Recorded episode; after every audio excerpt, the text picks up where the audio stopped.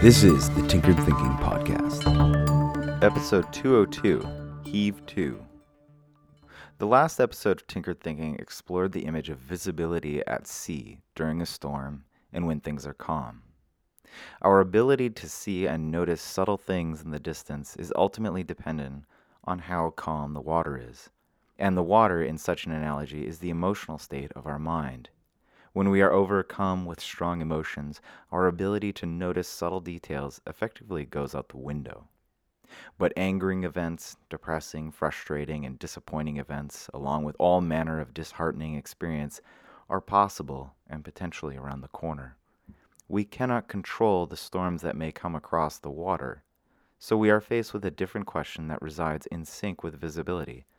So we are faced with a different question that resides in sync with visibility. How do we handle ourselves in a storm? Here we get literal with the analogy. Storm tactics and strategies have been studied and developed since we first got the idea to hop on some floating log and go for a ride. Strangely, even after millennia of experience with storms, the prevailing wisdom of what to do in a storm is not good. Lin and Larry Pardey's book Storm Tactics goes into great detail about the history of why this might be the case, and they present alternative hurricane tested tactics for what to do at sea.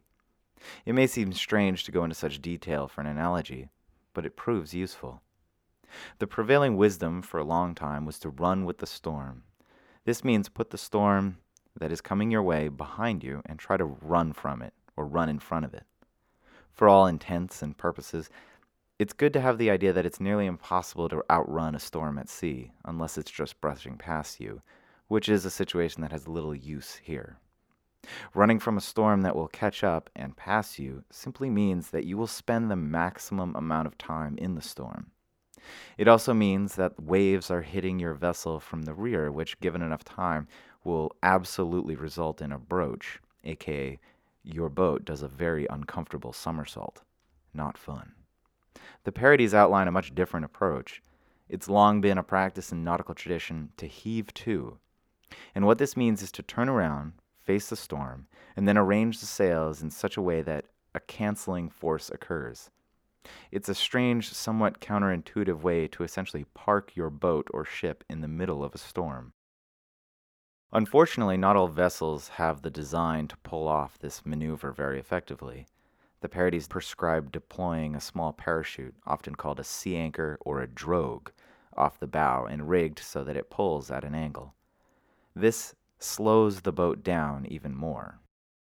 Keep in mind that the boat is being pushed by oncoming waves, and heaving to is the technique to park and slow the rate of being pushed while reducing the risk of being totally swamped by a wave.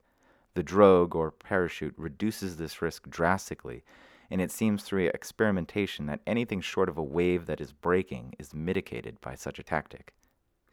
That's the short and sweet technicalities of it, so how does this relate to storms of the mind? Running from a storm, as mentioned, ensures that we'll spend the maximum amount of time in the storm. With the storm at our backs, it's a sort of denial. Literally running from a storm can be akin to running from one's fears or one's problems. Doing so perpetuates the discomfort in both situations and usually results in a worse outcome. Heaving to, is akin to turning and facing one's fear or problem without denial. Doing so the first time might be incredibly scary and require a tremendous amount of faith in the story of the technique related above, because all useful knowledge that we might pass among ourselves that can be practically implemented to greater result is at the end of the day just a different story. Believing that story can be difficult, often because what is rational does not always feel intuitive, and our intuition is the seat of fear. But facing one's fear almost always decreases the amount of time that we are uncomfortable. Like a scary movie, the anticipation of a potentially negative event is always the worst part. The other less obvious benefit of heaving to as opposed to running from a storm is the mental space it creates. When running from a storm, one must always be at the helm, steering the boat perfectly in order to keep from broaching. This is not only exhausting, but frankly, more importantly, you can't do anything else that might help your situation. But while heaving to, the helm is locked in position, and the boat is moving much more slowly against the waves. An individual on a boat that is in the heave to position can move to different parts of their vessel. This frees up their resources, allowing one to perhaps go below to take a nap, or look at a chart to check for lee shores, or simply put on a pair of goggles and gaze out at the magnificent power that the sea and the sky can produce together. Such a perspective can be used to fine tune the setup for heaving to, tinkering with different variations to see what works best. This is a quick description of the actual practical conditions of heaving to in a vessel at sea during a storm. The image can be imported as an analogy into the changing environment of our mind. When something happens and our minds are thrown into a storm of emotion, what would it mean to heave to in this respect?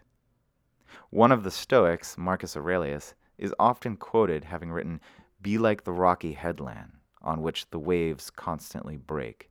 It stands firm, and round it the seething waters are laid to rest. Perhaps Mr. Aurelius was not intimately familiar with the open ocean possibilities of mitigating such seething waters, but it's doubtful he would not have seen the similarities. Perhaps even more apt is a line from Joseph Conrad, who, in describing what entails a good boat, wrote that it should be like a seabird going to rest upon the angry waves, will lay out the heaviest gale that ever made you doubt living long enough to see another sunrise. The juxtaposition of seabird and rocky headland is a juicy one. A rocky headland is clearly a strong entity, but a seabird? The image here evokes a powerful and strong strategy as opposed to being physically strong. And so too should we strive to find a powerful mental strategy for when storms arise. What is our strategy for heaving to when storms of emotion come upon us? How do we essentially park in the middle of that storm and free up our mental resources from the grips of that storm in order to see what the next useful step might be. Many good pieces of strategy reside in the writings of the Stoics, and it does well to remember that much of behavioral economics research has gone to show that things we fear happening or losing affect us much less than we think they will. Cue the scary movie where the anticipation is the worst part. But these are again stories that we must have the courage to believe and somehow figure out how to implement which can be difficult in the moment. We've all heard good advice, but implementation seems to be in a different medium altogether. Perhaps the most powerful thing we can do in order to develop a strategy for heaving to in the emotional moment is to study the present moment intimately. And this is done primarily through meditation. Meditation is a tool that can be implemented like a drogue or a sea anchor or a sail configuration to park our boat.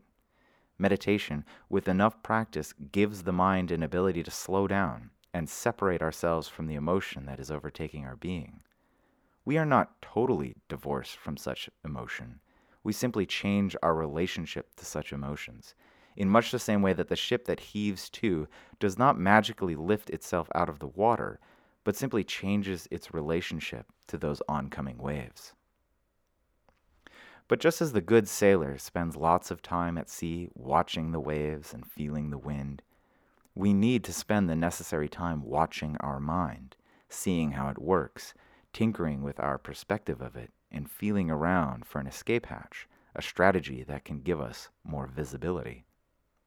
This is, in essence, what the practice of meditation entails, and eventually, with enough practice, meditation becomes our drogue in the storm because any and all phenomena that can happen can become an object of meditation.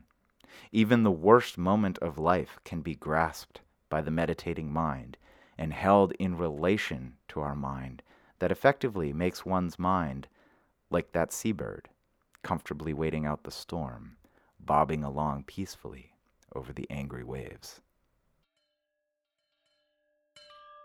This episode references episode 201 Visibility. If you'd like to fully explore the reference, please check out that episode next.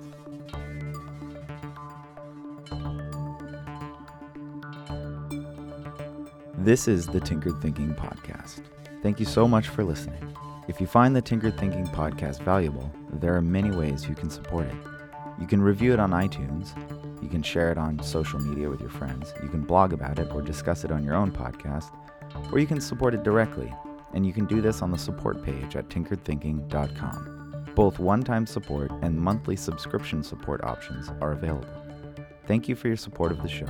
It's listeners like you that make all of this possible. Any feedback or questions are always welcome, so feel free to reach out. And until tomorrow, remember to be careful about the context.